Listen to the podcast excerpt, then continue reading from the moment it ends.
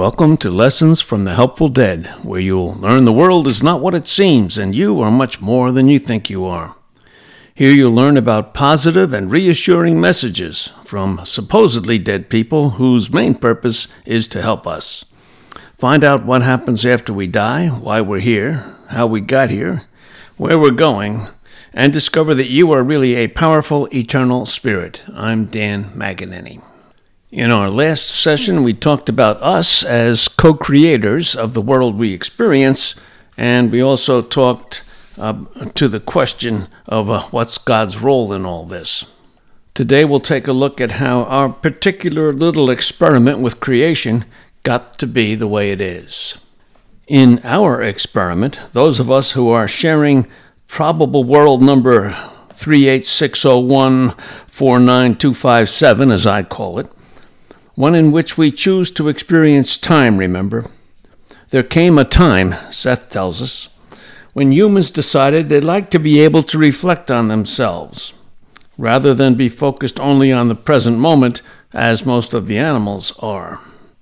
There apparently was a time when humans were not tightly focused in time as we are now, and they could perceive past, present, and future at the same, quote, time Likewise, their consciousness was not tightly focused in the body, and they could travel beyond it in space.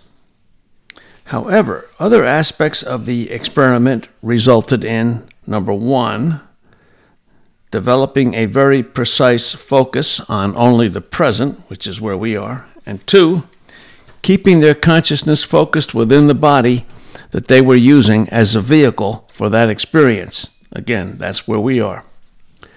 So, in order to gain the full drama of the human experience, as just one example, when an animal was rushing to attack a man, the man had to first experience the animal as separate from himself, not as something he has co created. And the man also has to know the difference between the one rushing at him yesterday and the one rushing at him now. The portion of his consciousness that was in charge of developing this awareness of himself as separate from the world around him, and that portion which gave him the ability to focus in a precise moment, that's his ego. This was part of the intrigue of the experiment, you see. As focused personalities, we're in touch with our inner self and big selves all the time. So portions of our consciousness uh, are aware of the unity of all things and the fact that we're creating the world around us. Another part of our consciousness enables us to see ourselves as distinct and separate from what is around us and to focus precisely in the now so we can play the game, the human time space illusion game. That part where we see ourselves as distinct and separate, that part is the ego. And uh, again, I might refer you to the uh, Flasker ceremonies if you wanted a fuller discussion on that. Now, the ego has done its job very well and has enabled us to manipulate in space and time about as far as we can go with the limitations we place on ourselves with our beliefs. The ego has enabled us to experience all those human, earthy emotions that can only be experienced when you believe yourself to be separate from others. The agony from the loss of a friend, the mel- melancholy of a romance that ends, the excitement of a reunion, and the despair after betrayal. But now, and by now I mean sometime in the next 50 to 100 years, right now is the proper, quote, time in our experiment for us to develop, even at the ego level, our awareness of the bigger picture, the unity of things, the full scope of ourselves, including our probable selves, our counterparts, and our reincarnational selves. It's time to awaken our abilities to transcend time and space with our consciousness. That way, we can begin to understand that our ability to perceive and experience is not just locked in our body. We can also start to experience probable futures, pasts, and presents, rather than just one thin line of reality that we call our world. Put another way, in our particular development, it is now time, close quote, for us to begin to blend together smoothly, Number one, the intellectual ego consciousness, which is focused outward on the single world that we choose to actualize. And number two, to blend with number one, the great reservoir of subconscious or other conscious ability and knowledge of our inner selves, which our ego selves have ignored for so long. Now, if we begin to blend the two, we can bring into focus a very enjoyable world where we achieve new heights of creativity, understanding, richness of emotional experience, and material progress.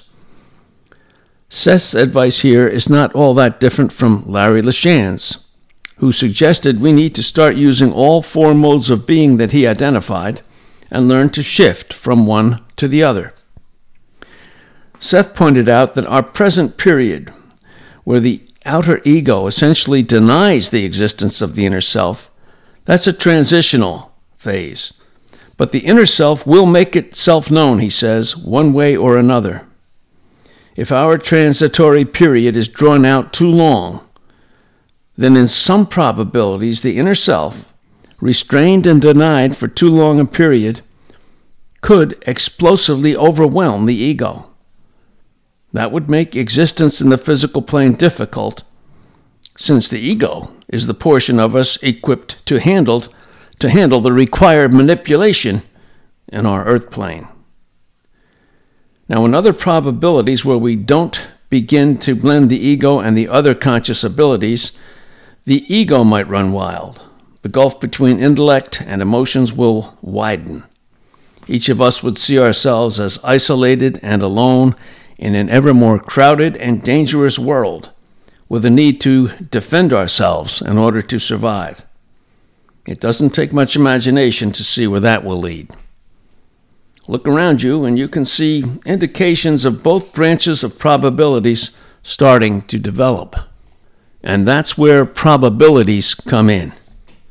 The fact is, there will be some probabilities where we do begin to blend the two and create a fairly enjoyable world. One that's fueled primarily by love and the desire of each of us to see every other human reach his or her fullest potential on this planet in this probability. Now, in the early sessions dictated by Seth in 1965, he pointed out how medicine and science, for example, could benefit greatly by understanding the full extent of the connection between mind and body and the innate ability of all cells to communicate telepathically. There are signs that the scientific and medical, communities are beginning to accept that relationship.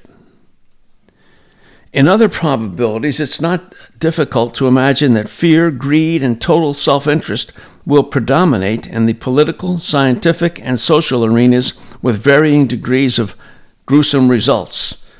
And we're seeing some of that now, aren't we? It's important for us to remember that they're all out there right now, all those futures. We have the power to bring into focus anyone we wish the basic reason we bothered with this whole play in the first place was to learn how to bring about the kind of world we want.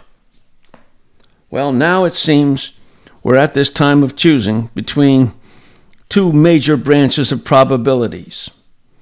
Choosing the more enjoyable branch requires a major shift in our thinking. Uh, fortunately, though, that's easy to do. So here I'll introduce the big picture perspective.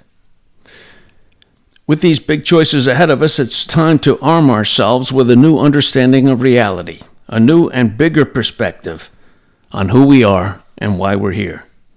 For a long time now, we've accepted understandings of reality that tell us we have just one life to live, that we're somehow unworthy or born in a state of original sin, that the ultimate God created this one world that we happen to be experiencing, and that he wishes we'd do better, but there's not a whole lot he can do about it because we have free will and he's got to let us use it.